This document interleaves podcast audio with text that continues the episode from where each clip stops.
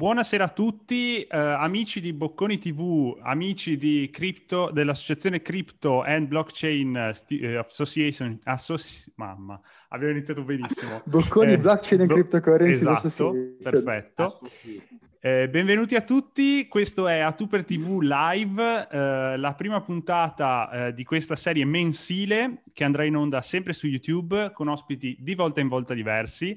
Eh, il titolo di questa prima live è Il futuro della moneta da Bitcoin all'euro digitale. Io sono sempre Giovanni Brescacini e qui con me Riccardo Galet, ospite dall'associazione blockchain abbiamo ehm, Giacomo Altadonna e ospiti eh, eccellenti della puntata di oggi a- abbiamo il professor Massimo Amato, associate professor all'Università Bocconi, nonché co-direttore dell'Università di ricerca MENZ, Monetary Innovation, New Technology and Society. Professore, buonasera e grazie per aver accettato l'invito. Buonasera a voi e a tutti Luciano quelli che So- ci ascoltano.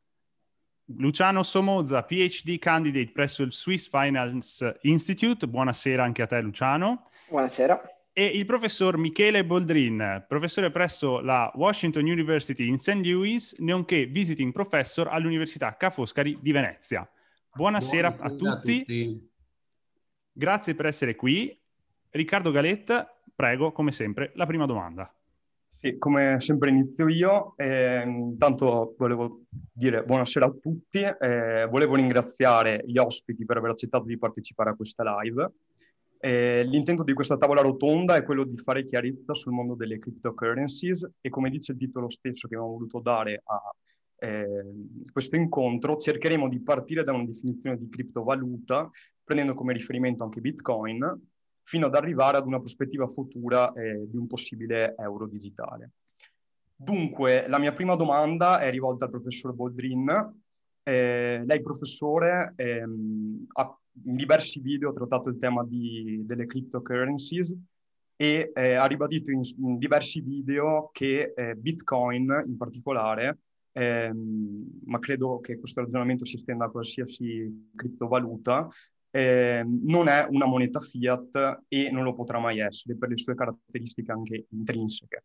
Dunque io volevo chiedere se ci può ribadire velocemente questo concetto e se ci poteva dare anche una veloce definizione di cosa intende comunque con, con il termine moneta fiat.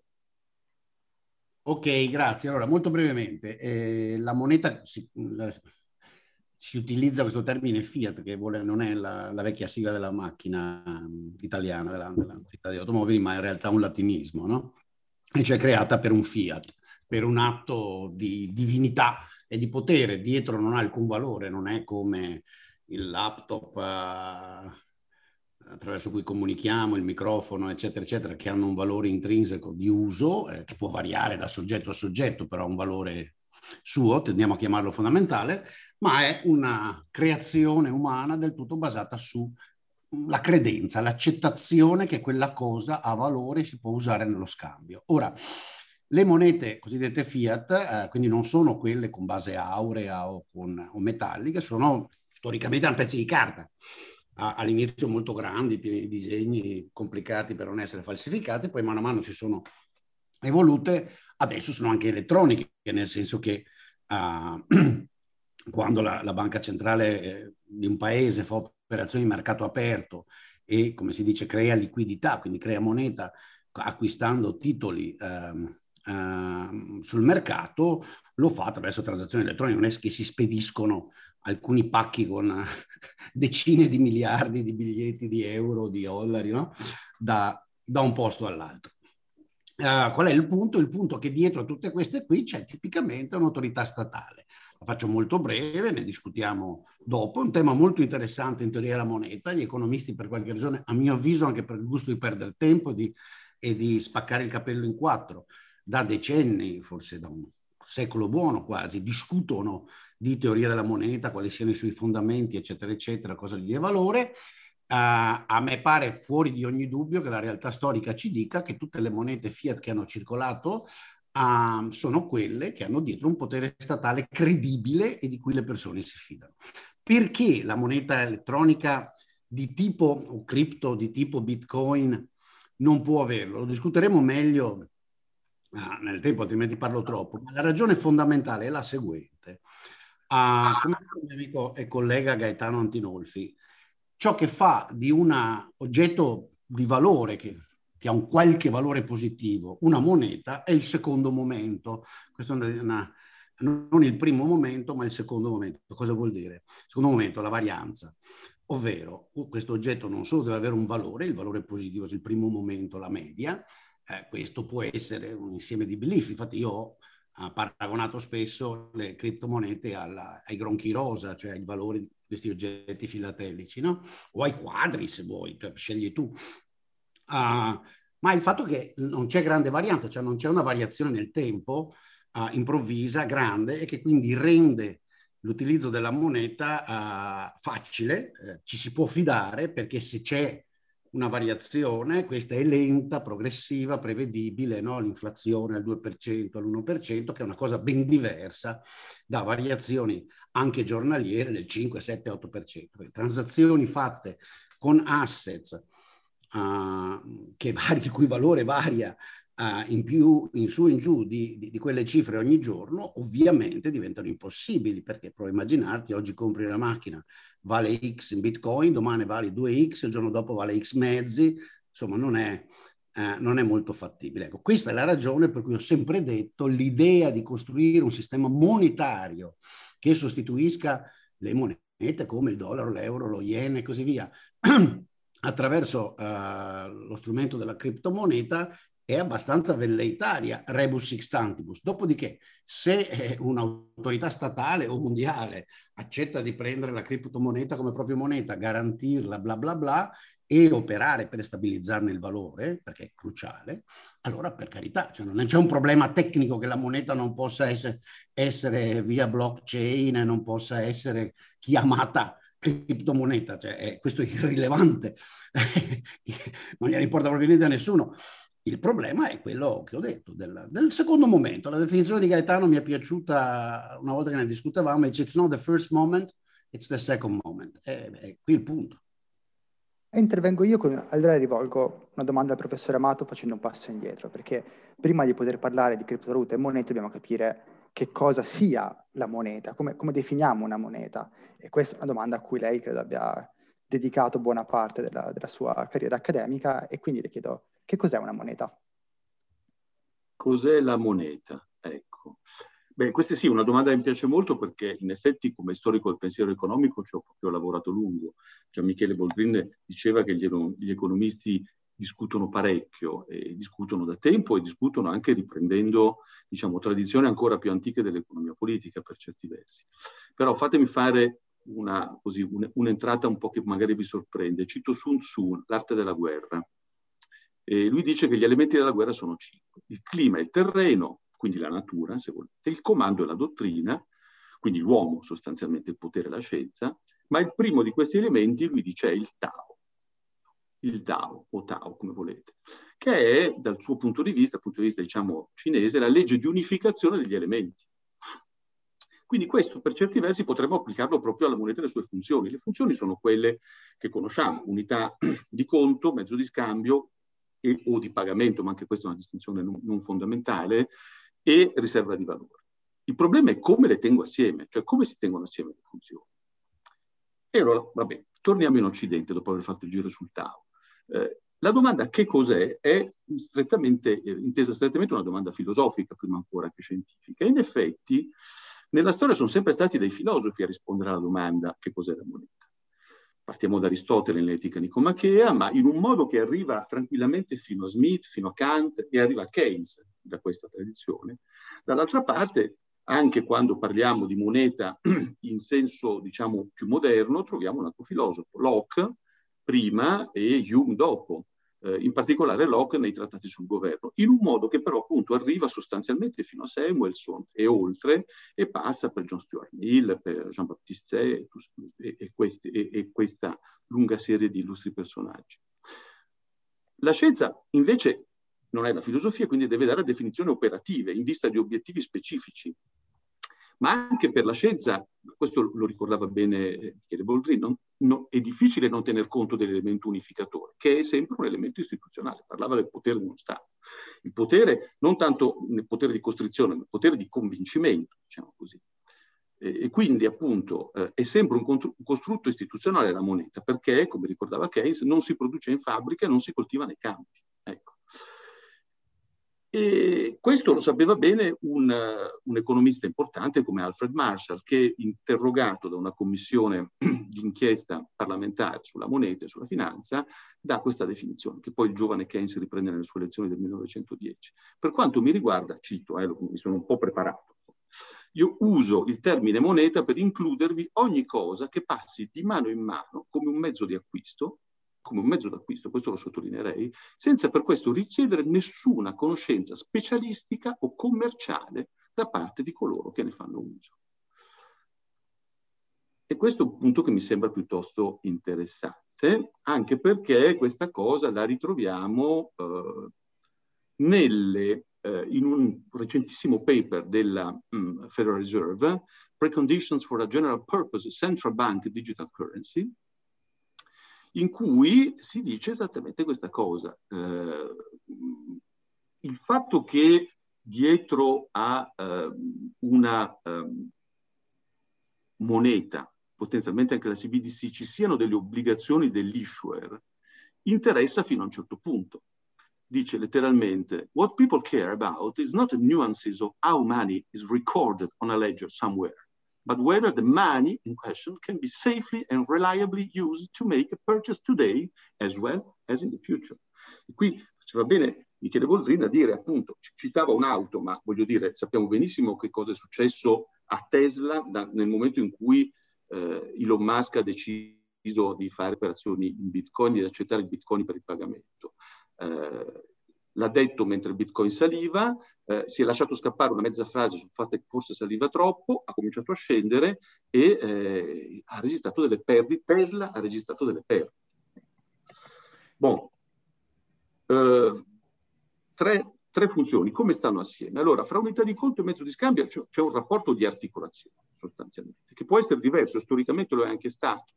Per esempio, mezzo di scambio e unità di conto possono essere letteralmente due cose diverse, lo è dall'antica Grecia dove si inventa la moneta fino all'Inghilterra della Glorious Revolution, oppure possono essere fatte coincidere come capita con il gold standard, per cui l'unità di conto è il suo equivalente in termini di oro.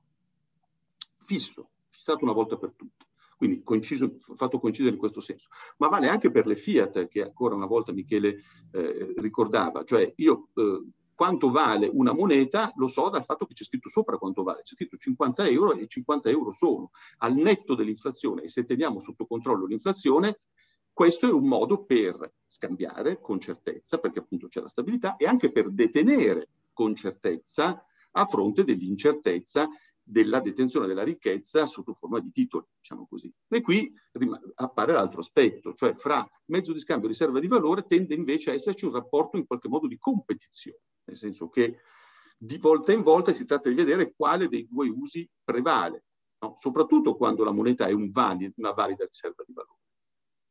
Allora, quello che sta arrivando adesso è che nella situazione attuale stanno emergendo possibilità inedite di ristrutturare quello che viene chiamato il bando, il bouquet, l'insieme delle funzioni che storicamente ereditiamo dalla prima epoca moderna. Eh, ne hanno parlato Brunnemeyer e James eh, e sono delle idee che sono già alla base di certe proposte di moneta di banca centrale come quella di Panetta e Binzai, per esempio, o addirittura di moneta internazionale come quella proposta da Carney.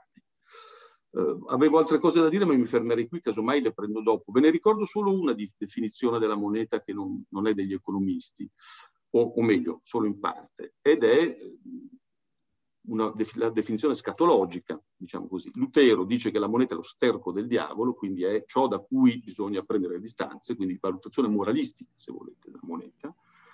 Ma Francis Bacon, poco tempo dopo, puritano pure lui, eh, quindi diciamo in quell'ambito lì, dice la moneta in realtà è come il letame.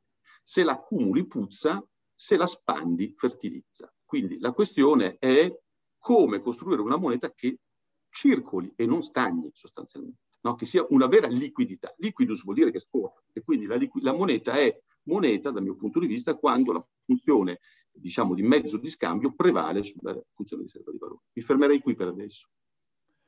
Allora mi introduco, mi inserisco io eh, con una domanda con riferimento a quello che diceva il professor Amato la vorrei rivolgere a, a Luciano Somozza. Um, monete come il Bitcoin, quindi criptovalute, sono destinate a, a, non servire a niente? Cioè serviranno mai a qualche cosa o rimarranno semplici strumenti di, di speculazione? La risposta a questa domanda è più complessa di quello che sembra perché in realtà il panorama delle criptovalute è molto eterogeneo. Eh, prima però vorrei fare una piccola parentesi su qual è l'innovazione, cioè perché, perché c'è qualcosa di interessante sulle criptovalute. Le criptovalute hanno una caratteristica che è storicamente propria solo della moneta cartacea, cioè il fatto che sono token. Cosa vuol dire? Se io vado a pagare la spesa, eh, ho due opzioni, o pago con contanti e quindi chi riceve il pagamento verifica che il pezzo di carta sia valido, non sia contraffatto. Se il pezzo di carta è valido, la transazione è valida, non gli interessa chi io sia.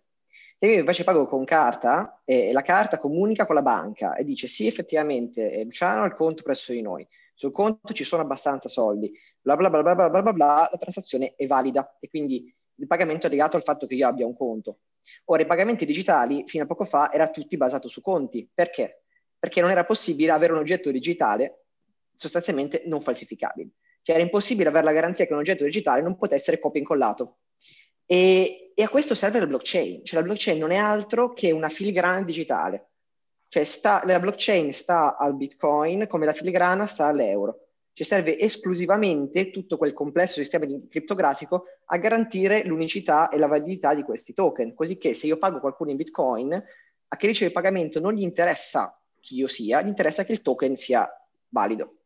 Quindi eh, tutto questo cosa qua sostanzialmente eh, si tratta di oggetti digitali che possono servire per transazioni, e questa è innovazione tecnica, perché prima eh, tutti i pagamenti digitali erano basati su conti, riconoscimento, identità e, e, questo tipo di cose. Uno scambio fatto sull'oggetto ovviamente spesso può essere più facile, perché non ho bisogno di verificare niente.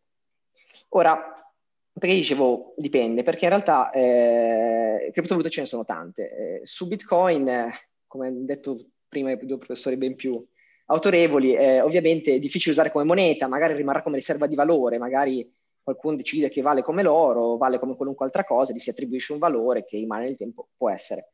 Però ci sono due sottocategorie di criptovalute che sono, magari hanno bisogno di un pochino più di focus. Uno sono le stablecoin e se voi oggi qual è la criptovaluta più scambiata al mondo? La risposta non è Bitcoin, ma non è Bitcoin di un chilometro, nel senso che Bitcoin è scambiato circa gli ultimi dati che ho davanti sono di Statista del febbraio, la metà rispetto a Tether. Cioè Tether è cambiato il doppio rispetto a Bitcoin, in, in volumi di scambio. Perché? Perché Tether ha una caratteristica. Vale un dollaro. Quindi effettivamente anche chi ha a che fare con le criptovalute, quando poi deve scambiarsi criptovalute, quando poi deve tenere questi conti non investiti, sceglie il dollaro, che è abbastanza ironico se ci pensate, perché tutti quelli che no, dicono ah, il futuro della moneta e poi effettivamente nel loro mercato usano il dollaro, semplicemente tokenizzato, poi Tether ha mille problemi, non scendiamo nei dettagli. E, e infatti queste stablecoin, eh, risolvendo questo problema della volatilità, pongono una sfida ben più importante. Quando Facebook ha deciso di lanciare la sua stablecoin, eh, lì sono saltati i cappelli d'allarme. Lì le banche centrali hanno cominciato a dire, ah, fermi tutti, magari la facciamo noi.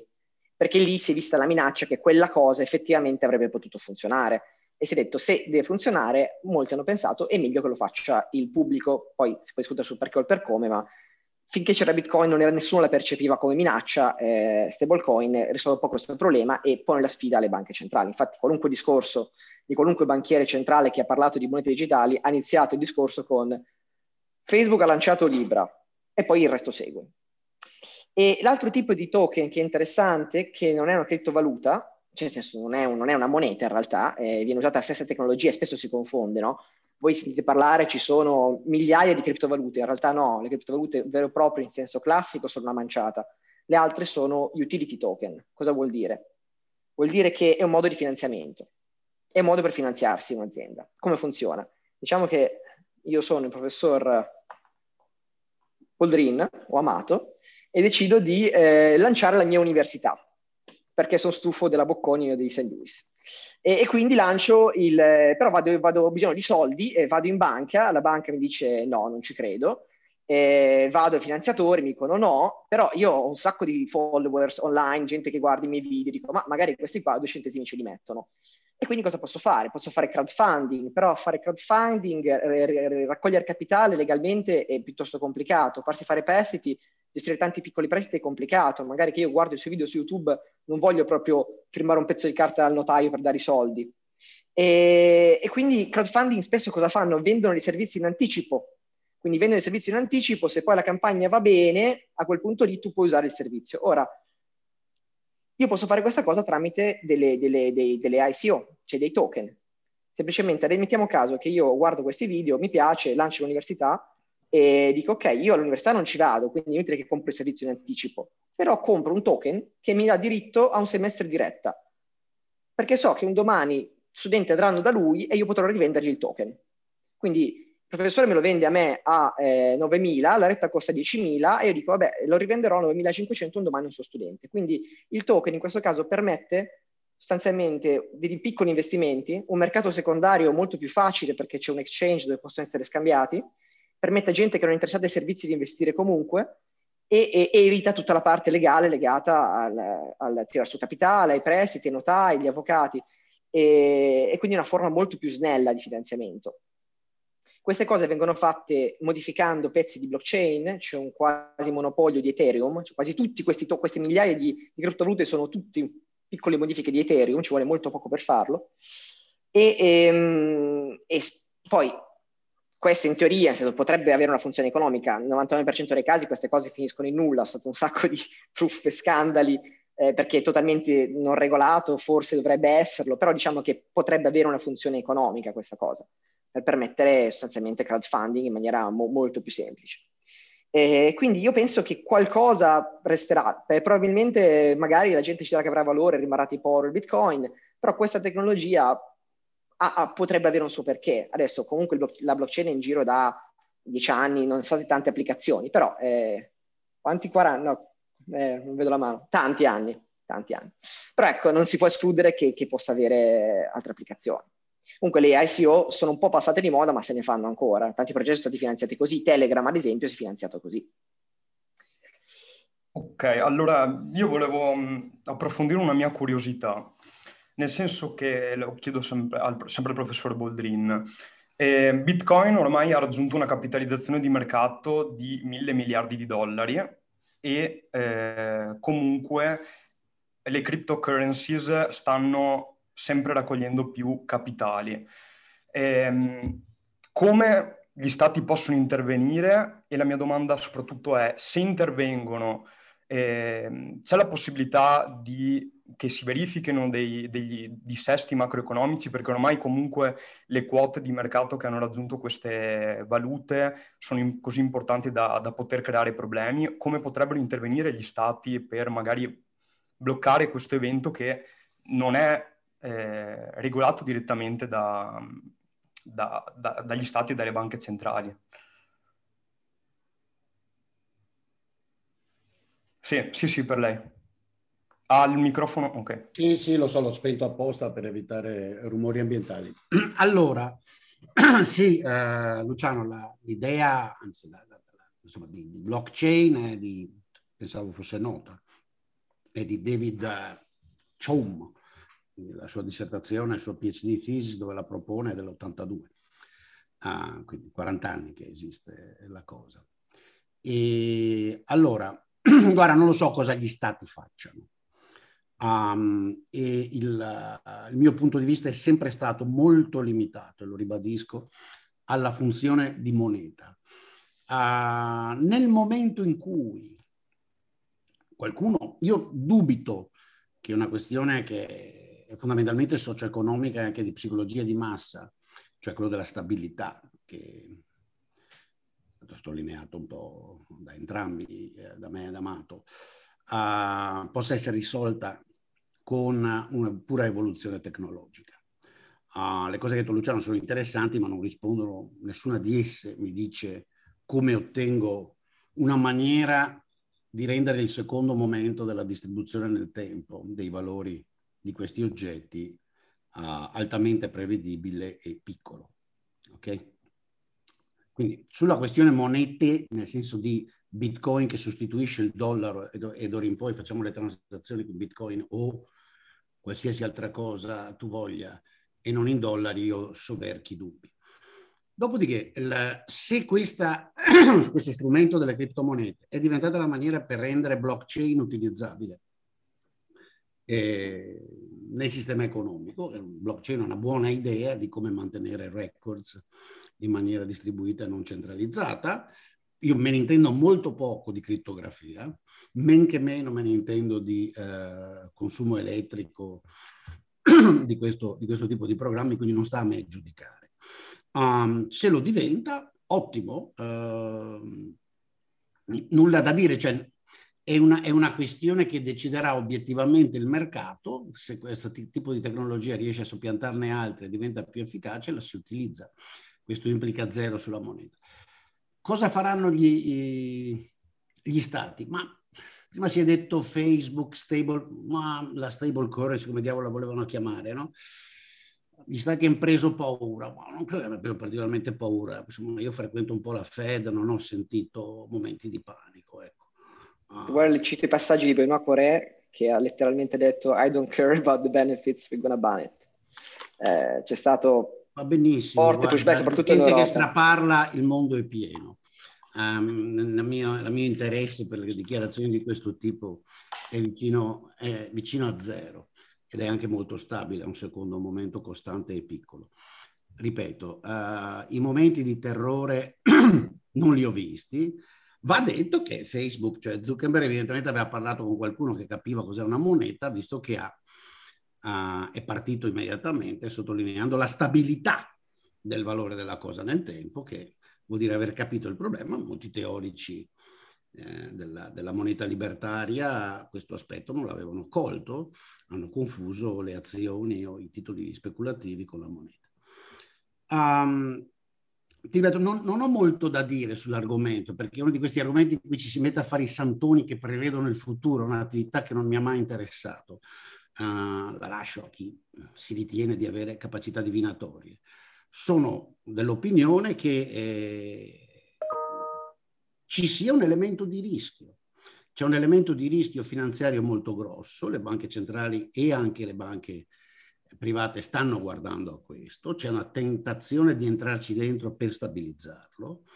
Va detto che trovo molto ironico quello che sta succedendo, no? Quello che sta succedendo è che una, un mercato, un, un, un oggetto, chiamiamolo così, creato con grande fanfara libertaria, antibanchi centrali, anticapitalismo finanziario, eccetera, eccetera, oggi viene stabilizzato e gli viene dato valore e portato a rilevanza a livello mondiale proprio dall'intervento di, di alcune grandi banche, eccetera, eccetera. Elon Musk che ci gioca è un'altra roba. Musk è un personaggio complicato, meglio che lo lasciamo fuori dalla, dalla, dalla picture, no? È uno che sa uh, fra le tante cose che sa fare, le sa fare bene alcune, benissimo, meglio di tanti altri, sa come muovere le emozioni e come far muovere i mercati nella direzione che gli piace. Quindi chapeau. Uh, uh, una...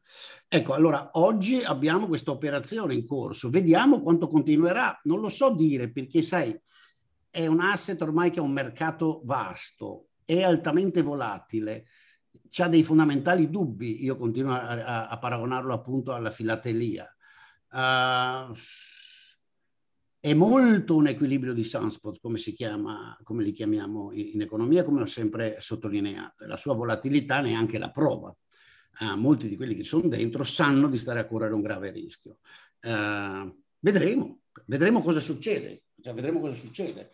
Uh, non, non, non, me la sento di mettermi francamente a dirti cosa farà la Fed, la BCE o, leggevo, ma poi non ho approfondito, forse voi lo sapete, che mi sembra che il governo indiano stia considerando uh, l'ipotesi di, di, proibirne la transazione sul, sul loro territorio, ma, ma, non ho approfondito la cosa. Però, professore, non si saranno spaventati, ma guardando la Banca Popolare Cinese che sta lanciando dei progetti pilota, guardando alla Banca Centrale Europea o alle dichiarazioni di Powell, uh, mi pare il mese scorso, non verso le criptovalute, ma verso un punto di incontro mezza strada, ovvero la, la moneta digitale istituzionale, ci stiamo muovendo. E questo non so bene a chi lanciare la domanda, non so se vuole riprendere lei, professor Boldrin, o lei prima, professore Amato, parlava di questo unbundling della, della moneta, che è un, aspetto molto interessante della politica monetaria e dei possibili risvolti della, della moneta digitale. Però non, non, avranno preso paura, ma un po' in quella direzione ci stiamo, ci stiamo andando. Qualcosa di, di digitale Giacomo, ti rispondo in un secondo, ma ragazzi, cioè, ma avete fatto la religione? Pensate che gli unici che hanno scoperto che esiste digital uh, economy, digital sono quelli di, de, delle cryptocurrency? In che mondo vivete? Cioè, no, no, c'è una fantasia religiosa. Allora, signori, i computer esistono da tempo e vi informo che anche noi, poveri economisti e, e chi lavora nelle banche centrali, lo sanno.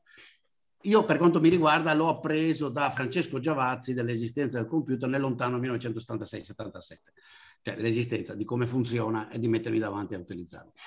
Non so se altri l'avevano. Allora, 5-6 anni fa, l'ho detto svariate volte, ho fatto una brevissima, poi non mi interessava molto, ma, ma la, la, presidente era molto simpatica, consulenza per Nasdaq che guardava cioè, queste cose. Cioè, di, di queste operazioni... Eh, si discute da tempo. L'idea che tutto questo avvenga perché Nakamoto, come diavolo si chiama, quello che ha scritto l'algoritmo, ha, ha terrorizzato i poteri statali, mi sembra un po' una fantasia. Per me potete tranquillamente averla, mantenetela, va benissimo. Drogarsi, non, io non ho particolari obiezioni. Se, queste, se posso molto, molto, sommessamente... Però, cioè, insomma, lasciamo stare. Certo che si lavora sulle digital course, ma che discorsi sono? Se, ma se, mo, se posso molto sommessamente... Da, adesso finisco e poi ti, poi ti, ti inserisci uh, lo si fa da, da, decenni, quindi fine. Tutto il resto mi sembra fantasia. Mi posso molto sommessamente. Il fatto che ci sia stata una fortissima accelerata dopo l'annuncio di Facebook non è che lo dico io. Chiunque si occupi dell'argomento e non è una sorpresa. Benoît Coré sarà, non gli interesserà nulla, però executive board della BCE, capo innovation hub della BIS, non è po' uno che è scappato di casa, il, capo del, della, del Paris Club, del G20, insomma, non sono cose che mi sono inventate in questo momento, questa accelerata c'è stata, si lavorava da prima, sì, c'erano dei progetti, prima un progetto pilota in Uruguay nel 2016-17, la Svezia era qualche anno che ci lavorava, la Cina forse un po' di più, stata una forte accelerata e qualunque report, se vuole, di ricerca, ma ci sono un sacco di report della BIS o delle banche centrali che iniziano citando la roba delle banche, delle, delle, delle stablecoin. Poi ovvio che si lavorava da prima, ovvio se siano terrorizzati o meno è poco interessante, eh, diciamo che è stato un fattore che ha contribuito ad accelerare la cosa, perché prima di Facebook sostanzialmente non, non ci si poneva neanche il problema. E L'Europa quest'anno ha lanciato, e la Fed quest'anno ha lanciato una consultazione pubblica, una consultazione pubblica dicendo eh, vogliamo un euro digitale, un dollaro digitale? Parliamone tutti assieme. La, la, L'Unione Europea ha fatto questo annuncio in ottobre 2020 e la Federal Reserve l'ha fatto settimana scorsa. E per iniziare una discussione pubblica sul tema. Quindi si arriva da tanto tempo, però CBDC come concetto è, è relativamente, sta diventando mainstream molto recente, è molto recente. Sì, deve essere che l'avant finlandese è molto recente, infatti degli anni 90. I cinesi ci lavorano, visto che in Cina ci vado spesso, dal 14, mi sembrano tutte date, e potrei andare avanti un tot, uh, mi sembrano tutte date anteriori a Facebook, ma comunque guarda, mi sembra... Che ne posso citare altre 20, era un discorso di accelerare o no, non è una cosa perché io quando mi interrompono poi mi arrabbio e vado via. È una questione di educazione.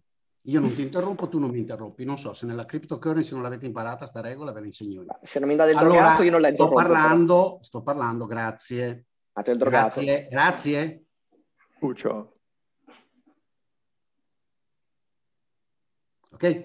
Allora, la questione è del tutto irrilevante. Le date te le ho date, fine. Dopodiché, ripeto, se nel mondo dei, dei, sacerdoti, dei monsignori delle cryptocurrency volete mettervi la, medaglia, la, medaglia, la medaglia sul petto dicendo ah ah, siamo stati noi a sé, fate pure. Ai ragazzini si lascia giocare i giochi che vogliono, c'è anche chi crede di essere Buffalo Bill, va benissimo.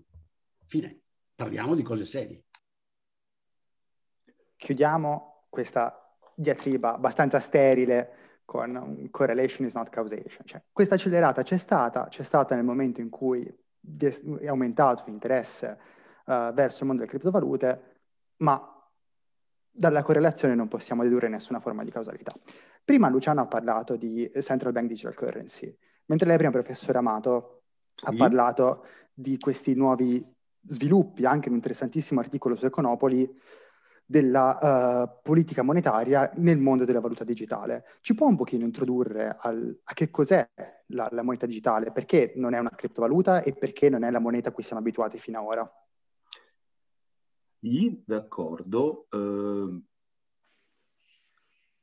io credo che si debba fare un passaggio, nel senso che se sulla uh, cattiva realizzazione del, di Bitcoin come contante digitale con tutti i limiti offerta fissa, mining, questa incapacità insomma di distinguere la validazione da, dalla, dalla, dal, dal, fatto di guadagnare questo, questo, denaro, dal fatto che appunto non c'è nessun fondamentale se non il fatto che i bitcoin si guadagnano minando, voglio dire. Eh, il passaggio è stato in effetti quello della stabilizzazione. Allora, eh, Tether, Tether vale più o meno un dollaro, ho avuto dei momenti di, di volatilità un po' più elevata, ma non, non tanto di più. La cosa abbastanza impressionante di Tether è che eh, dovrebbe valere un dollaro perché da qualche parte ci dovrebbe essere un dollaro per ogni, per ogni unità di Tether, ma su questo non c'è stata disclosure e no, non si è affatto certi che siano effettivamente coperte. Quindi diciamo, eh, siamo di fronte al fatto che c'è qualcosa che funziona finché smette di funzionare. Quando è che smette di funzionare? Quando la gente pensa che eh, sia pericoloso continuare a crederci e quindi fa un background sostanzialmente. Le, le, le dinamiche sono sempre le stesse. Se, se io ho qualche cosa che è un claim per qualcos'altro, cioè se io ho qualcosa che posso in ogni momento al portatore, diciamo, convertire in un dollaro, non lo converto finché non sento differenza fra, fra i, due modi, i, due modi, di detenzione della mia ricchezza e invece converto quando penso che eh, sia così o addirittura quando ritengo che speculativamente mi interessi shortare, cioè voglio dire anticipare in qualche modo il movimento. Il movimento. Quindi c'è una instabilità potenziale degli stable coins proprio perché, eh, diciamo, per il modo in cui si stabilizzano, chiamano in causa la fede pubblica, mettiamola così.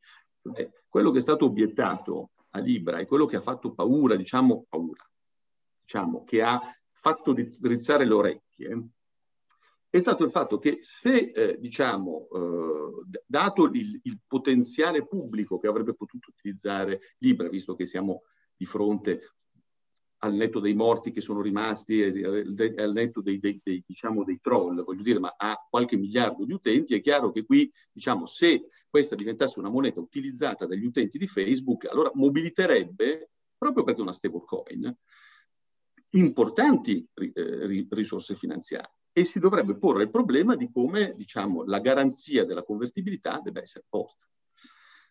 Da qui nasce, secondo me, l'idea la dico così, adesso non so se Luciano è d'accordo, ma eh, che eh, l'unica stablecoin buona è una stablecoin pubblica, cioè è una CBDC, è una, è, una, è una, moneta digitale di banca centrale, perché lì il claim è garantito. È garantito dal fatto che in ultima istanza c'è una liability di, quel, di quell'ente che si chiama banca centrale. Cosa che non vale evidentemente per le ICO, perché lì le ICO sono sono anche proprio, richiamano le IPO, voglio dire, sono quella cosa lì si chiamano azioni, cioè io finanzio con un capitale di rischio sostanzialmente, quindi è chiaro che lì ho, posso avere tutte le oscillazioni. Eh, ma appunto, come diceva giustamente Michele Boldrini, perché il punto deve rimanere quello, ma credo che su questo siamo tutti d'accordo. La, possiamo parlare di moneta solo se c'è una stabilità ragionevolmente attesa, proprio nel senso, eh, diciamo, eh, in cui diceva Marshall e in cui appunto ribadisco, ripeteva, ripeteva eh, la Fed nella, nella, dichiarazione dell'altro giorno in cui dice ah, dobbiamo studiare seriamente la possibilità di una, di una, di una, stable, di una, di una CBDC. Powell ha recentemente dichiarato qualcosa che appunto non è secondo me eh, ascrivibile a una paura, se posso dire ma ha un senso del dovere, mettiamola così, cioè Powell sta ragionando come quel personaggio pubblico che è, voglio dire, come quel funzionario di un'agenzia che ha un mandato pubblico, che è il mandato non solo, non esclusivo nel caso della Fed, ma anche della stabilità.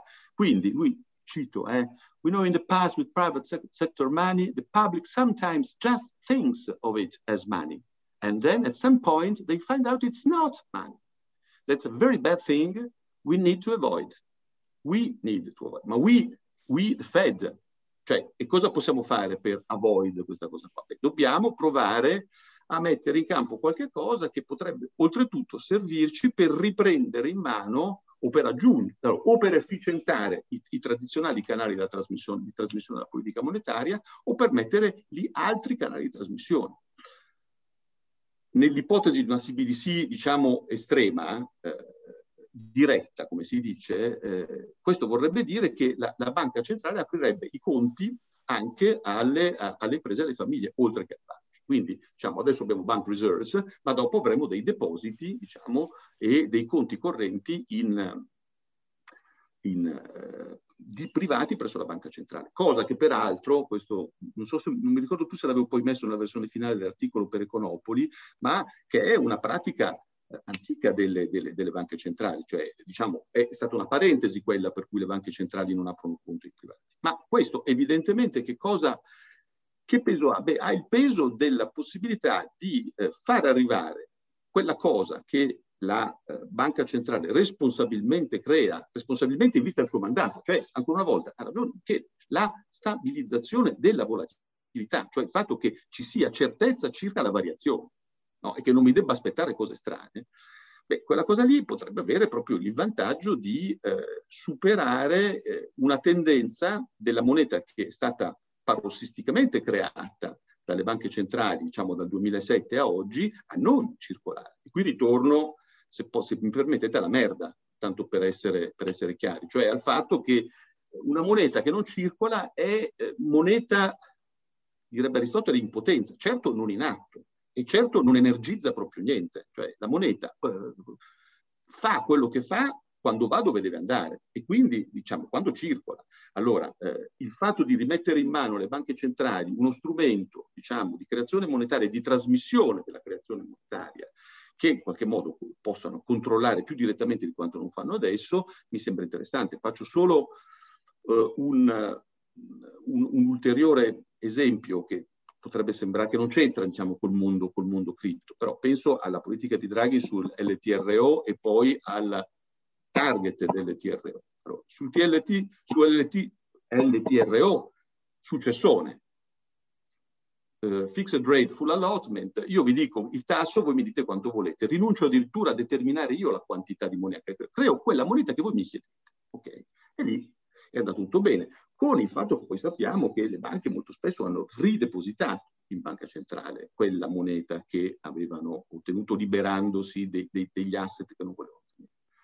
Quando Draghi ha detto, vabbè, ma allora, un po' sulla, sulla, sull'onda del, del dell'entro funding in, della, della, della, della, Banca d'Inghilterra, ha detto va bene, ma allora facciamo un, un LTRO target, cioè vi do i soldi perché le prestiate alle imprese, beh, le banche sono state molto, molto meno disposte, perché evidentemente diciamo, eh, la loro domanda di moneta era più per scopo, diciamo, precauzionale, d'accordo, ma non certo per per, per, lo scopo principale di prestare. Ecco, allora, mettere in mano alle banche centrali uno strumento di, eh, diciamo, di targetizzazione diciamo così, degli, dei suoi interventi potrebbe essere interessante. Ci sono dei problemi giganteschi e, e quindi sono d'accordo anch'io con Michele che ci stanno lavorando da tempo perché questi ci sono problemi di anti-money laundering, ci sono problemi di eh, know, your, know, your, know your client, eccetera, eccetera ma eh, la potenzialità è forte, decisamente. E mi verrebbe proprio da dire, l'unica stablecoin buona è una stablecoin pubblica. Faccio una eh, piccola parentesi per, mi per il nostro pubblico. Per LTRO sono Long Term Refinancing Operations, sono un... Ora, io mi vergogno davanti a due professori e un dottorando perché spero non mi ammazzino, però in poche parole sono delle aste di fondi da parte della banca centrale per uh, le banche commerciali. Quindi la banca centrale dice io voglio inserire tot denaro nel, nel, sistema finanziario e le banche commerciali offrono il tasso di interesse e se ne appropriano. Spero di averlo detto in un modo abbastanza discreto per renderla Sono operazioni di rifinanziamento, longer term refinancing operations, quindi proprio questa cosa qua. Certo. Mm-hmm. Non so se volete intervenire, Luciano, professor Boldrini, se no io ho un'altra domanda. La mia domanda è che mh, sostanzialmente, da come abbiamo spiegato, la Central Bank Digital Currency, io anziché avere il mio conto con Fineco, ce l'ho con la Banca Centrale Europea. E io ho due grandi domande. La prima è, questo non taglia completamente fuori le banche commerciali, cioè normalmente la politica monetaria avviene attraverso le banche commerciali, perché io dovrei mettere, perché dovrei dare i miei soldi a Fineco se li posso dare alla Banca Centrale Europea, che di sicuro è più sicura di Fineco? La mia seconda domanda viene invece dalle, dalle lezioni del professor Fantacci di storia economica, in cui si parlava della, di come la liquidità che viene spesso inserita nei momenti di crisi non finisca nell'economia reale, ma finisca in asset finanziari nei, nei balance sheet delle banche. La mia domanda è se quindi la, la moneta digitale possa essere una soluzione a questo tipo di problema. Non so chi la vuole prendere, io cerco di lasciarvi parlare il più possibile. Io farei un cappello su, su, sulle banche in mezzo. Eh, dipende un po' come viene fatta, nel senso che sicuramente le banche perderebbero i depositi che passerebbero alla banca centrale, però ci sono diversi design possibili, nel senso può essere che eh, la banca centrale dia un conto a tutti, anche se è realistico perché gestire eh, tutti quei conti per una banca centrale, la banca centrale non ha l'infrastruttura per farlo.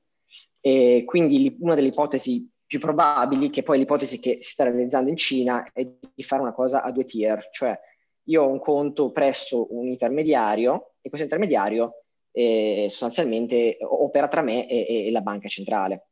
Quindi eh, probabilmente questo intermediario saranno le banche. In Cina magari potrebbe anche essere eh, WePay o DallyPay. Eh, PayPal si è proposta come intermediario per gli Stati Uniti, nel senso è molto probabile che ci sia un du- due tier system. Cosa vuol dire?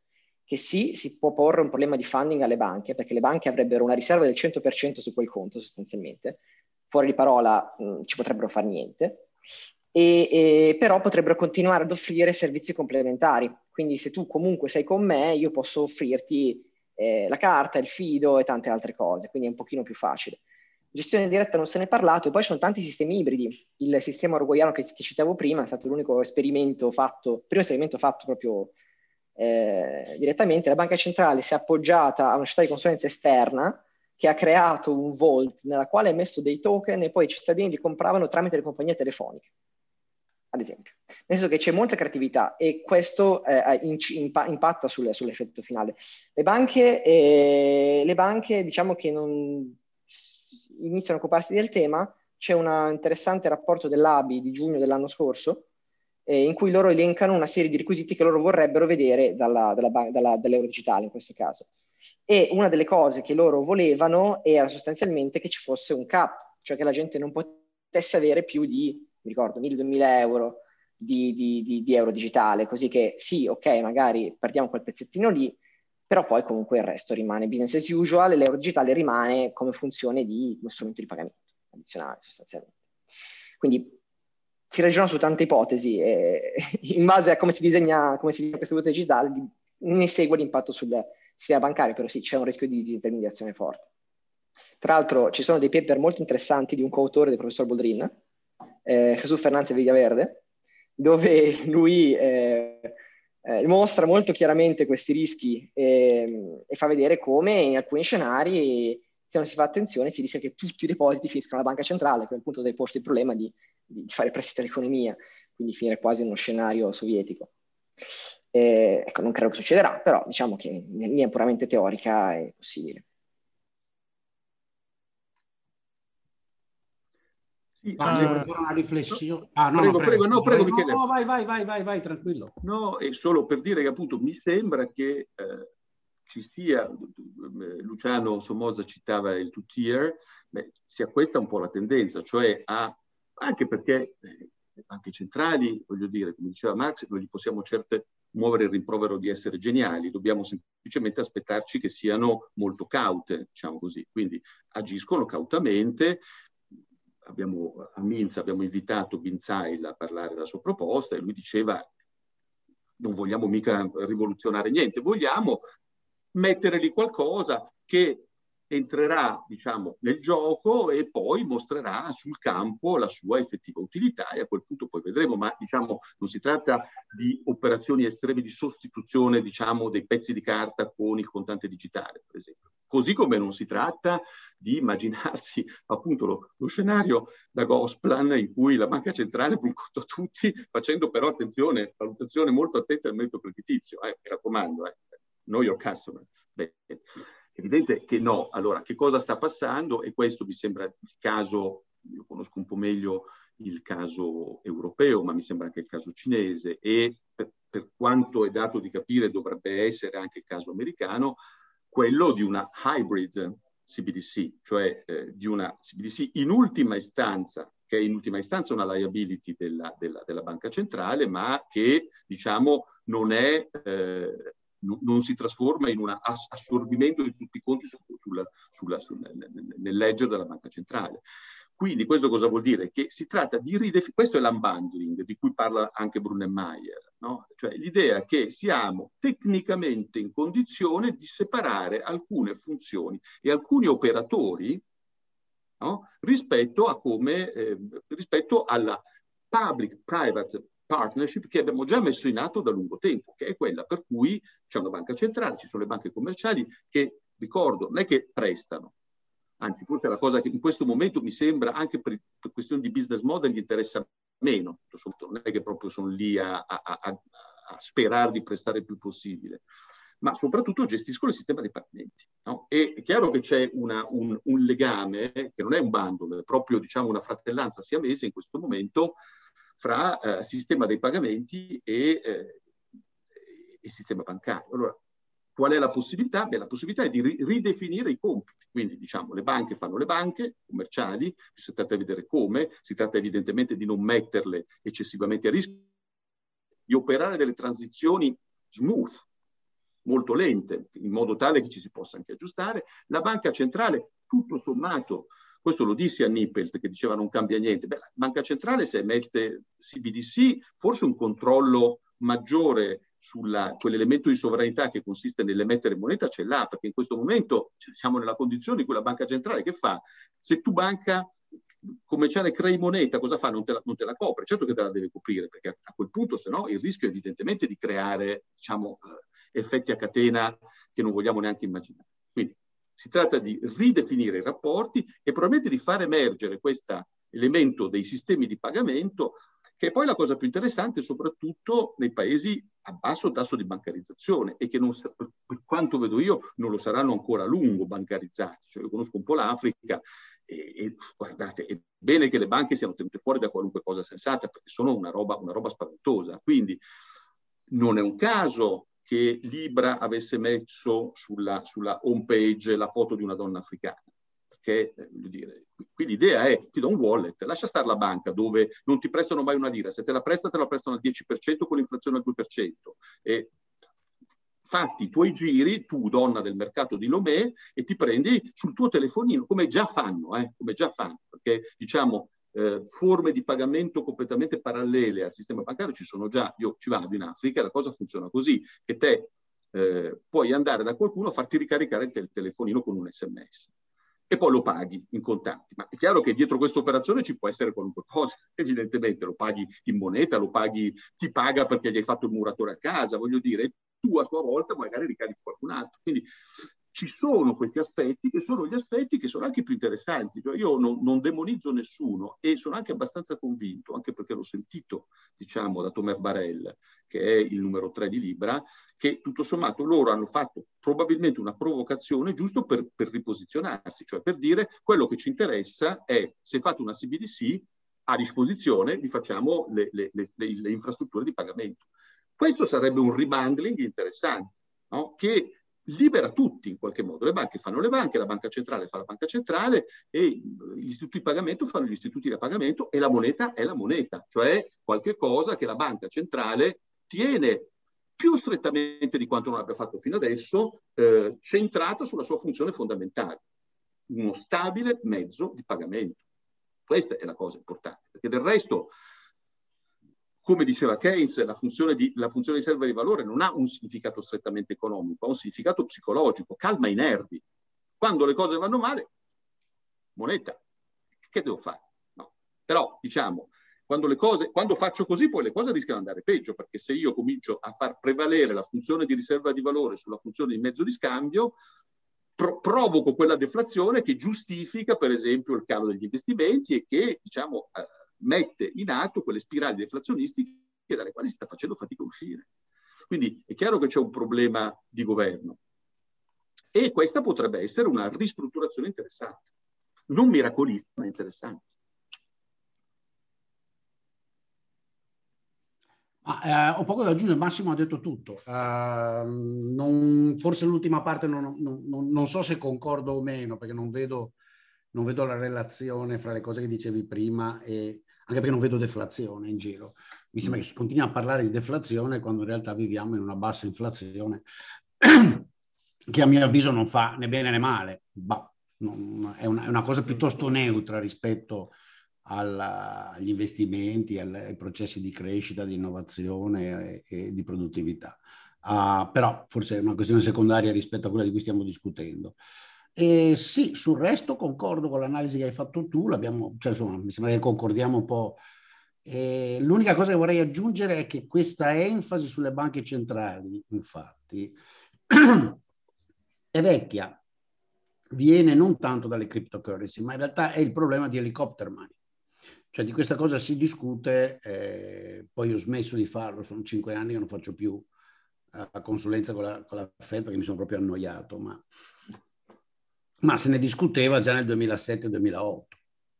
Ah, infatti ricordo che proprio al tempo ah, lo scrivemmo anche Sandro Brusco e io, ma mi ricordo di averlo proposto seriamente eh, nella, ancora prima che iniziasse la crisi eh, violenta a Wall Street nella, nell'autunno dell'8 dicendo vogliamo fare helicopter money, si può fare helicopter money, ma l'unica maniera per fare helicopter money seriamente è quello di depositare o di moltiplicare per 10 i conti correnti di tutti i cittadini americani.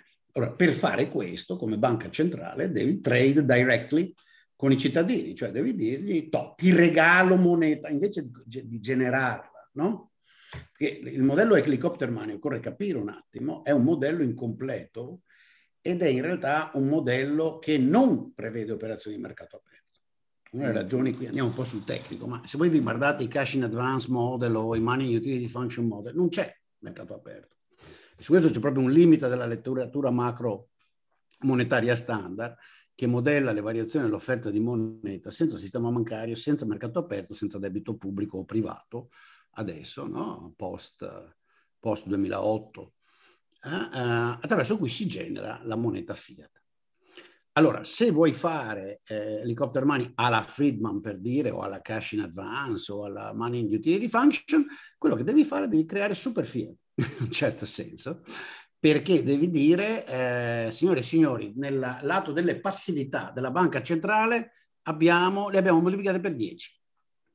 Ok? Dico 10 perché è un conto facile, insomma, se abbiamo raddoppiato, fate quello che volete, insomma, no, ho aumentato del 23,4%, d'accordo? Dal lato dell'attività noi abbiamo messo una beata minchia. Esatto. Niente, non abbiamo comprato niente. E questo è, è un reno nuovo, perché uno dice, beh, adesso cosa vale? Come reagirebbero gli individui, i cittadini, i risparmiatori, le imprese, i famosi mercati, che poi vogliono dire stesse persone che comprano e vendono titoli.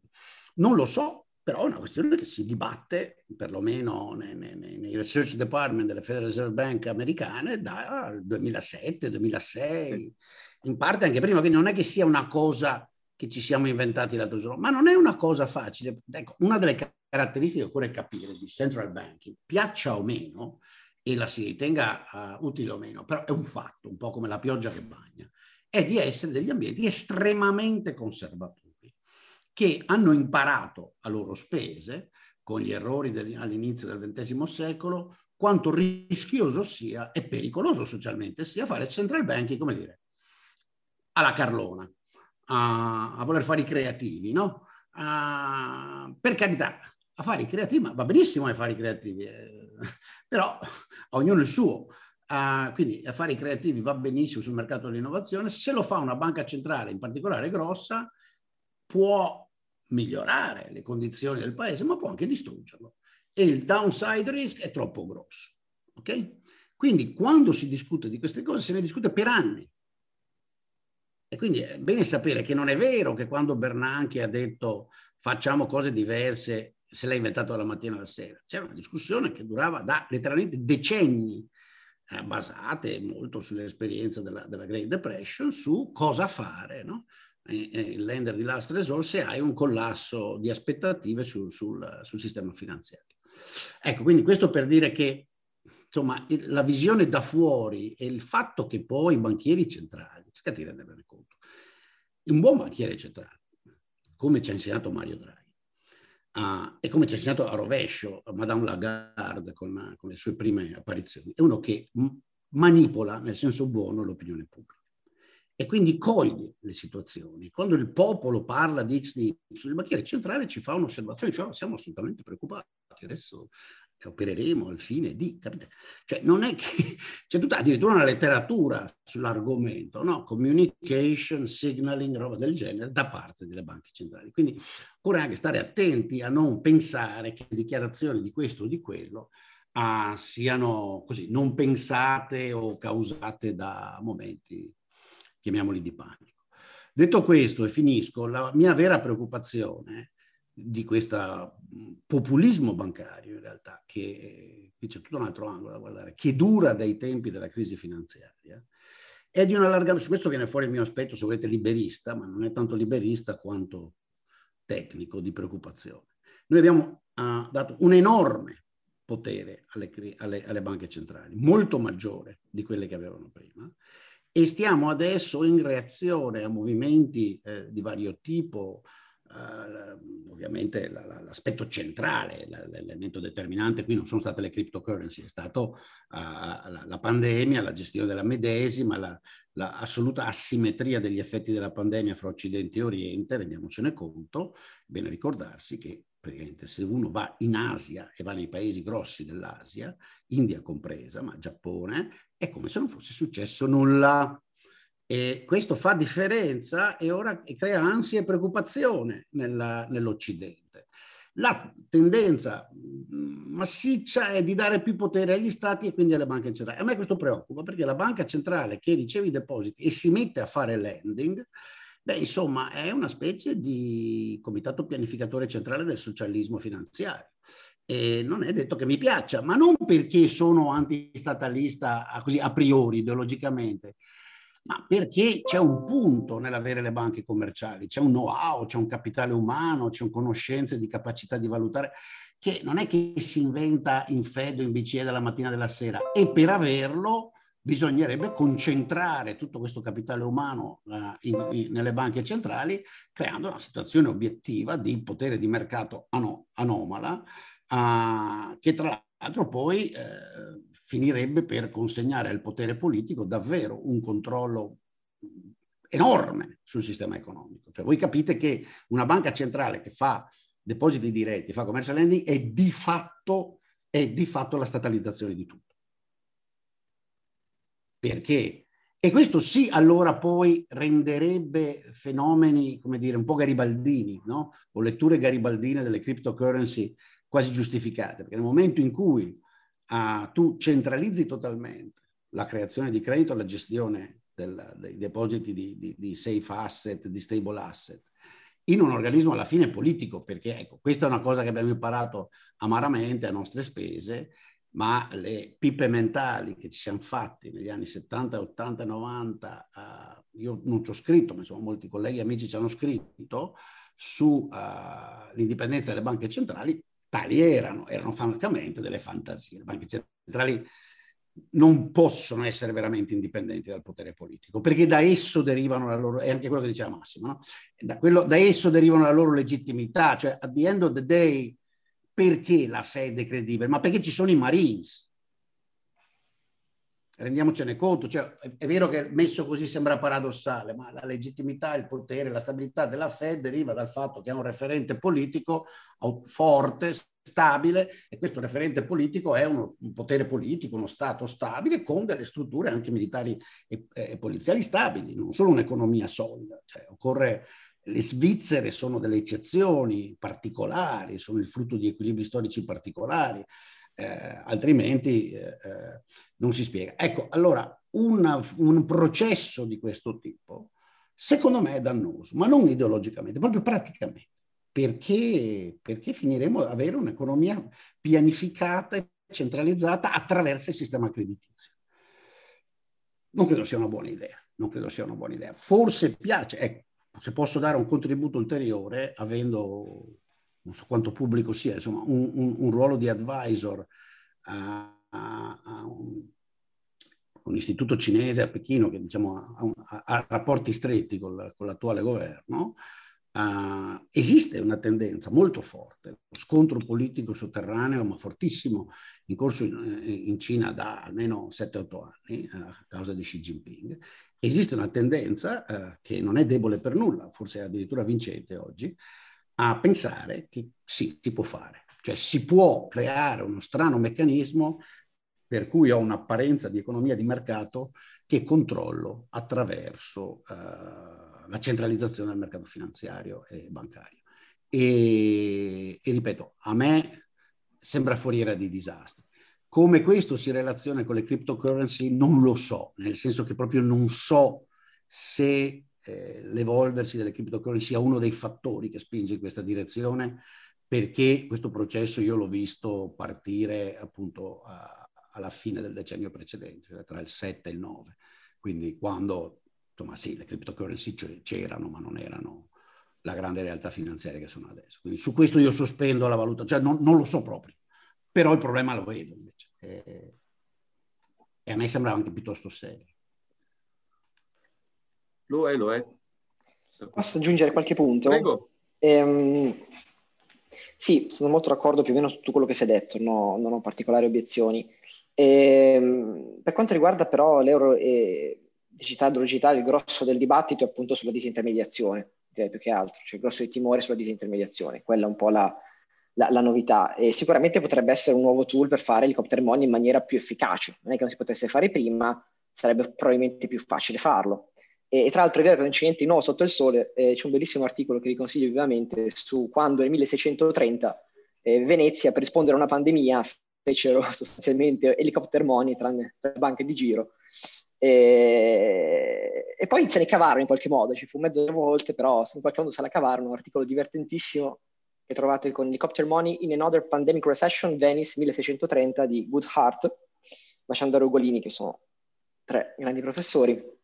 E, um, e aggiungere due cose in più. Uno è una visione abbastanza eterodossa, che non è la mia, però eh, interessante da portare al tavolo di John Cochrane, eh, professore americano, che eh, ha scritto eh, che potrebbe essere un'occasione per far scoppiare tante eh, contraddizioni implicite. Cioè, tanti, ad esempio, noi abbiamo, viviamo in un mondo dove le banche hanno una qualche sorta di garanzia implicita. Cioè, se le grosse banche vanno sotto, ci si aspetta che in qualche modo vengano recuperate. Perché? Perché hanno dei depositi. Tanti motivi, però uno di questi motivi eh, fra i più importanti è che hanno dei depositi No? E quindi questi depositi vanno tutelati perché la gente non è tenuta più di troppo a sapere di, di come va la banca, eccetera, dovrebbe essere sicura. E quindi questa cosa è un bene pubblico in qualche modo. E, e Cochrane argomenta, ma se noi togliessimo questi depositi alle banche private e le dessimo tutti alla banca centrale, potremmo trasmutare questo sussidio in maniera esplicita e sarebbe più chiaro per tutti. Magari non avremmo neanche più bisogno del sussidio, e in più, se ci avesse una valuta digitale largamente usata, il governo avrebbe tutti i dati di tutti, che è un altro elemento molto importante di cui si discute, la privacy. Eh, potrebbe essere un crollo della, dell'economia sotterranea, un crollo del mercato nero, e questo potrebbe spingere i governi a fare grosse riforme. Cioè, era la sua chiaramente una provocazione, però per dire, eh, può essere una buona occasione per rimettere in discussione un po' di cose. Sulla banca centrale, concordo con tutto quello che ha detto il professore Boldrin prima, e aggiungo che eh, c'è questa tendenza a dare un potere taumaturgico alla banca centrale, eh, cioè sempre più problemi ci si aspetta che vengano risolti dalla banca centrale. E, e, non è una tendenza sana, chiaramente. Cioè, quando abbiamo tutti questi annunci, ad esempio, sull'ambiente green, che sono cose assolutamente condivisibili, ma rientra nel compito del banchiere centrale? Eh, forse no, eh, forse è il compito del politico. E quindi spesso viviamo, specialmente in Europa, eh, una tendenza dove la politica riesce a scaricare tante cose su una banca centrale che se ne fa sempre più carico. Quindi dare ulteriori poteri alla banca centrale, dare ulteriori strumenti di politica monetaria ancora più efficienti, perché crei un canale diretto tra la banca centrale e i cittadini, che è una cosa che oggi non c'è, eh, potrebbe esacerbare questa tendenza e sì, a quel punto che senso abbia che sia un'istituzione indipendente, diventa sostanzialmente una specie di pianificatore centrale onnipotente. E anche io sono, tendo ad essere piuttosto libertario, sono abbastanza, abbastanza scettico di, di questa visione del mondo, anche se temo che è un po' dove siamo indirizzati. Se possibile, io vorrei provare a tirare le fila e provare magari a rispondere anche a qualche domanda che ci sta arrivando uh, nella chat Volevo... live. Giovanni, Prego, professore. No, giusto per, per, per inserirmi in, questo, in, queste che sono considerazioni importanti, diciamo, partendo dall'helicopter mani, mi è capitato di scrivere uh, un articolo, di co-scrivere, non, non, non, l'ho scritto solo io, ma mi, mi, mi piace, diciamo, l'ho scritto anche, l'ho, l'ho firmato perché mi piaceva il titolo, parlava di bazooka, di elicotteri e di droni. Eh, senso che diceva, ma fino adesso abbiamo fatto elicotteri e quindi l'helicopter mani ha eh, i rischi che, che, abbiamo, che, che sia Michele sia Luciano hanno fatto ben, ben, ben, chiaramente vedere. È chiaro che qui stiamo rischiando di mettere fuori gioco tutta una tradizione eh, e, degli skills di valutazione del merito creditizio che non possono essere mica messi, non possono essere sostituiti comunque in un, in un secondo. Però, diciamo, eh, tecni, la tecnica diciamo, digi- le tecniche digitali, le tecniche diciamo, legate alla blockchain potrebbero consentirci di fare qualche cosa che è una, una immissione estremamente mirata di liquidità laddove serve. In questo senso io insistevo sul fatto che c'è la possibilità di un ulteriore eh, eh, canale della politica monetaria, in un momento in cui c'è comunque una tendenza a ristagnare. Okay? Um, prendo un giro lungo ma faccio, faccio, lo storico, così vi, racconto una cosa che appunto, giusto anche per, per, dire qualcosa di più vecchio di quello di cui si occupa Donato, che è il direttore del Bafficari, presso il quale stiamo anche noi come MINZ. Lui parla del Banco Giro, che faceva moneta scritturale peraltro nel 1630, vi parlo invece delle fiere di Lione del 1540. Di che cosa accadeva? Eh, accadeva che dei mercanti, dei mercanti, banchieri centrali, di fatto, una corporazione privata ma con una, una, missione pubblica, che era quella di fare il clearing di tutti i movimenti commerciali ogni tre mesi su tutta Europa, cosa facevano questi signori? Facevano arrivare eh, contabilità di tutte le grandi case mercantili ogni tre mesi a Lione. Non entro nei dettagli, ma diciamo riuscivano a organizzare una uh, un passaggio dal gross settlement al net settlement. Infatti facevano netting, cioè compensavano quello che era compensabile. Ho una, ho una lettera di cambio su Anversa che compenso con una lettera di cambio da, da, da, da Venezia. No? Quindi che cosa calcolavano? Calcolavano delle posizioni nette, evidentemente. Lo facevano perché le ca- grandi case commerciali erano qualche, qualche decina, quelle importanti, quindi si trattava di leggere contabilità in partita doppia di un certo numero di persone. C'era un grande tavolone, si mettevano e li facevano i conti. Ora, però, le posizioni nette avevano un piccolo problema che portavano con sé un, un, cambiamento potenziale del rischio di controparte. Cioè mi trovavo creditore di gente a cui non avevo fatto credere e questo è un problema mica da ridere. Cosa facevano a quel punto? I banchieri centrali dicevano, preoccupare, eh, sei debitore? Diventa debitore mio. Ti metto io a disposizione dei fondi con questi saldi il tuo, il, tuo, il tuo, debito privato e diventi un debitore, diciamo, del sistema. Perché lo faccio? Ma perché so, ogni tre mesi so cosa fai. Io so se, se tu sei, io so fare la, la valutazione del merito creditizio. Allora, mettete al posto di questa, del, del, diciamo, del controllo delle, delle partite, della contabilità in partita doppia un bel algoritmo che tiene assieme e fa il netting delle posizioni. Metteteci a quel punto dei wallet di moneta, di, moneta, eh, di banca centrale e avete un circuito da cui nulla esce, ma in cui tutto circola e che potrebbe avere degli effetti stabilizzatori importanti.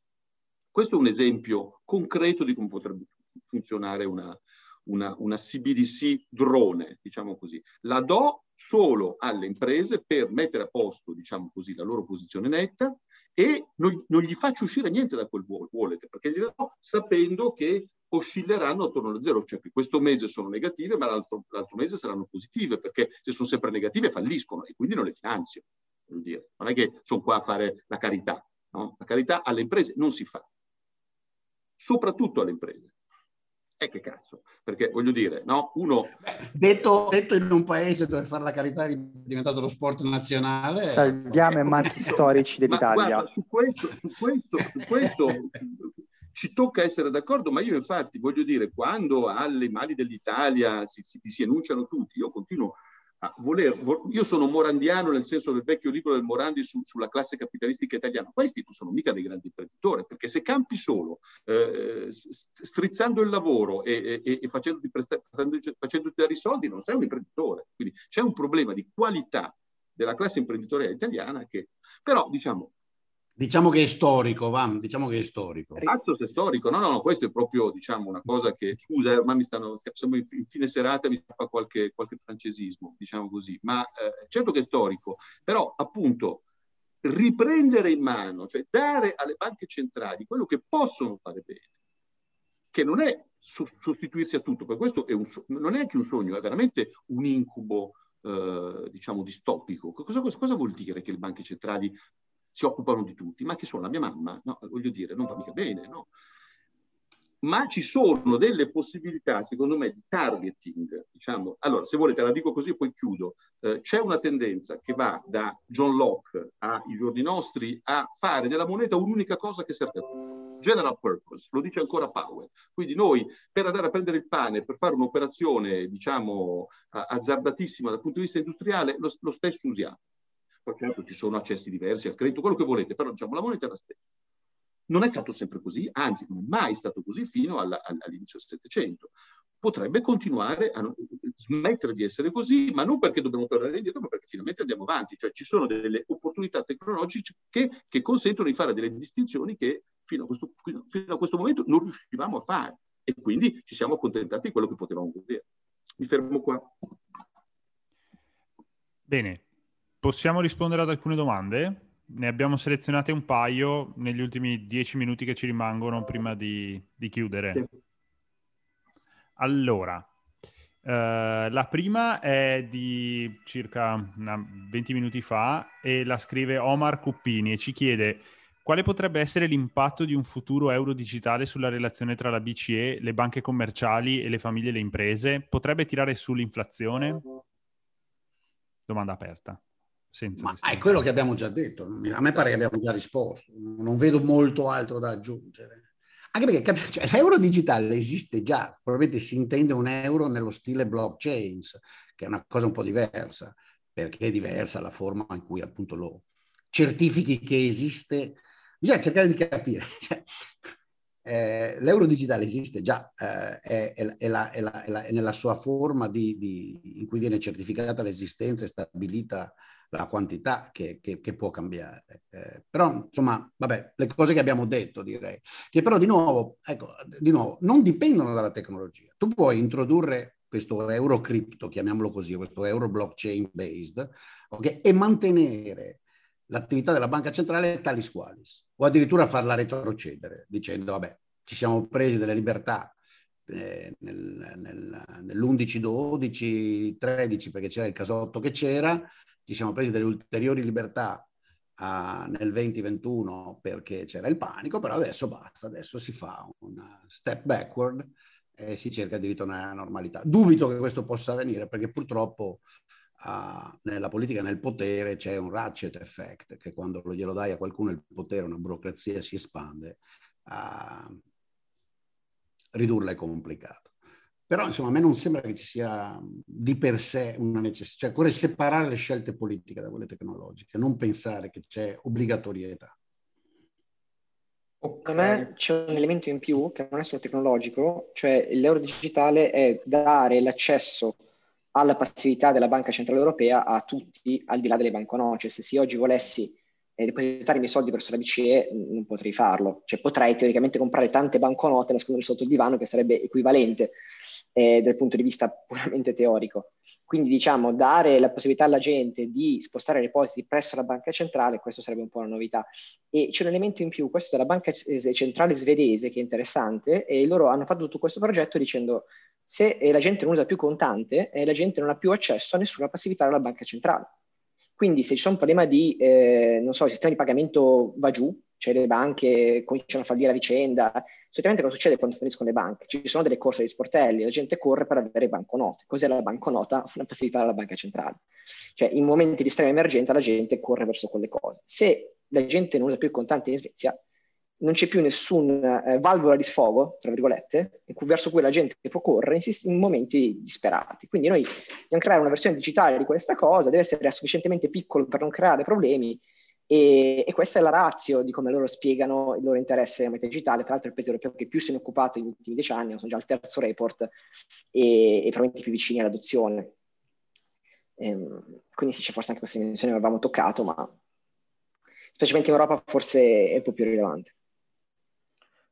E un'altra domanda eh, che è stata fatta è eh, quali minacce sussistono riguardo alla funzione di produzione di informazioni da parte delle banche commerciali, eh, inteso come valutazione del rating e riduzione delle asimmetrie informative? Questa...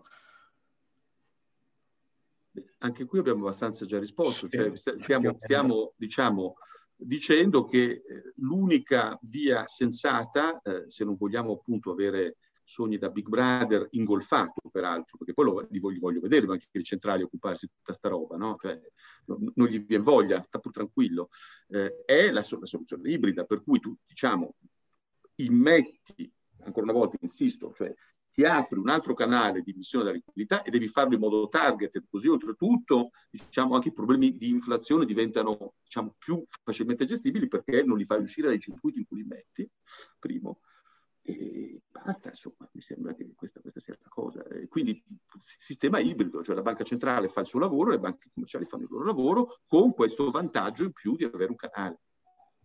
Cioè, non stiamo parlando, voglio dire, eh, non bisogna, allora, ancora una volta, io non, non credo, cioè la parola rivoluzione non va mai abusata, diciamo così. Quindi è chiaro che non siamo di fronte a una rivoluzione, però siamo di fronte al fatto che delle potenzialità in questo senso mi sento di, di, sentire leggermente da Michele. È chiaro che non è la tecnologia che rende necessarie delle cose, però le può rendere possibili, diciamo. In, in, termini, in termini, se vuoi, semplicemente di eh, possibilità computazionali. Non sei riuscito a dissentire, perché no, alla... va a San dire, no? No, no, allora, infatti... aggiungo, sì, lo può incentivare. Lo può incentivare. Lo può incentivare nel senso, esatto, nel senso che voglio dire, ci sono dei problemi che eh, senza capacità computazionale non ti riesci neanche a porre, dei, ma che quando arriva la capacità computazionale ti puoi porre. Quindi chiaro che questo cambia radicalmente proprio il quadro fenomenologico, cioè tu tocchi delle cose, ti appaiono delle cose che prima non ti apparivano, letteralmente. Non riuscivi a tenere conto perché non sapevi neanche che ci fosse.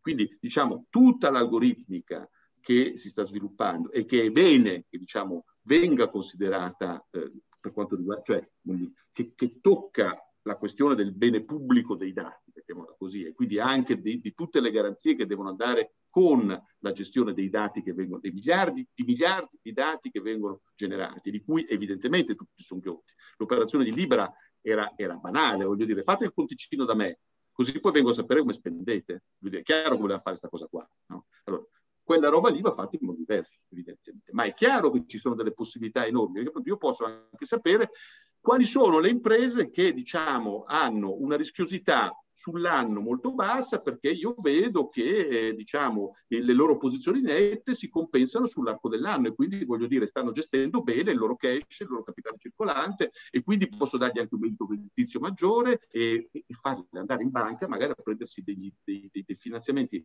a medio-lungo termine con dei tassi di rischiosità inferiori perché comunque sono deggiati. Per dire, faccio, ma questo è il quadro. Siamo di fronte a delle opportunità da cogliere in un quadro che esige da parte del regolatore diciamo, quel giusto mix che è tipico del banchiere centrale di conservatorismo perché non si fanno passi avventati, ma neanche di scemenza che dice no, va tutto bene e, e allora non cambiamo niente perché, perché sennò saremmo ancora lì con i, con i, pagatori della Banca d'Inghilterra che scrivevano a mano sulle banconote il valore della banconota. Insomma, no? Tra parentesi, anche questa cosa di impedire, dell'impedire in. Voi sapete che la prima corsa degli sportelli si fece praticamente qualche mese dopo la nascita della Banca d'Inghilterra e questi cosa fecero? Dissero agli eh, ufficiali pagatori contate lentamente. Quindi questi contavano lentamente, pagavano tutti perché te, te credo te, facevano un pagamento ogni mezz'ora, la, la, la, la fila era, era, tale per cui quelli che uscivano dicevano ma ti hanno pagato? Certo che mi hanno pagato, ci ho messo un po' ma non pagato. E a un certo punto ti stufi anche di fare fila, capito? Cioè, a proposito di forward guide, sono tutte cose che conosciamo, voglio dire, le banche centrali sono la stessa cosa, la stessa struttura da quando ci sono. Però c'è anche qualche possibilità di, diciamo, di, eh, di raffinare la nostra capacità, la capacità, diciamo, del pubblico di interagire col privato. Io sono molto contento dell'evento di stasera. Eh, potremmo anche fare il follow up prima o poi, soprattutto l'aspetto psicologico è, è, particolarmente interessante. Poi sono contento perché io e Luciano ci siamo fatti dare dei drogati da Boldrini, ora possiamo metterlo a curriculum. curriculum chiaramente. No, adesso eh. dovete mettervi al passo, scusatemi. Eh. Io, io, studio finanza, quindi sono automaticamente più stupido di voi economisti.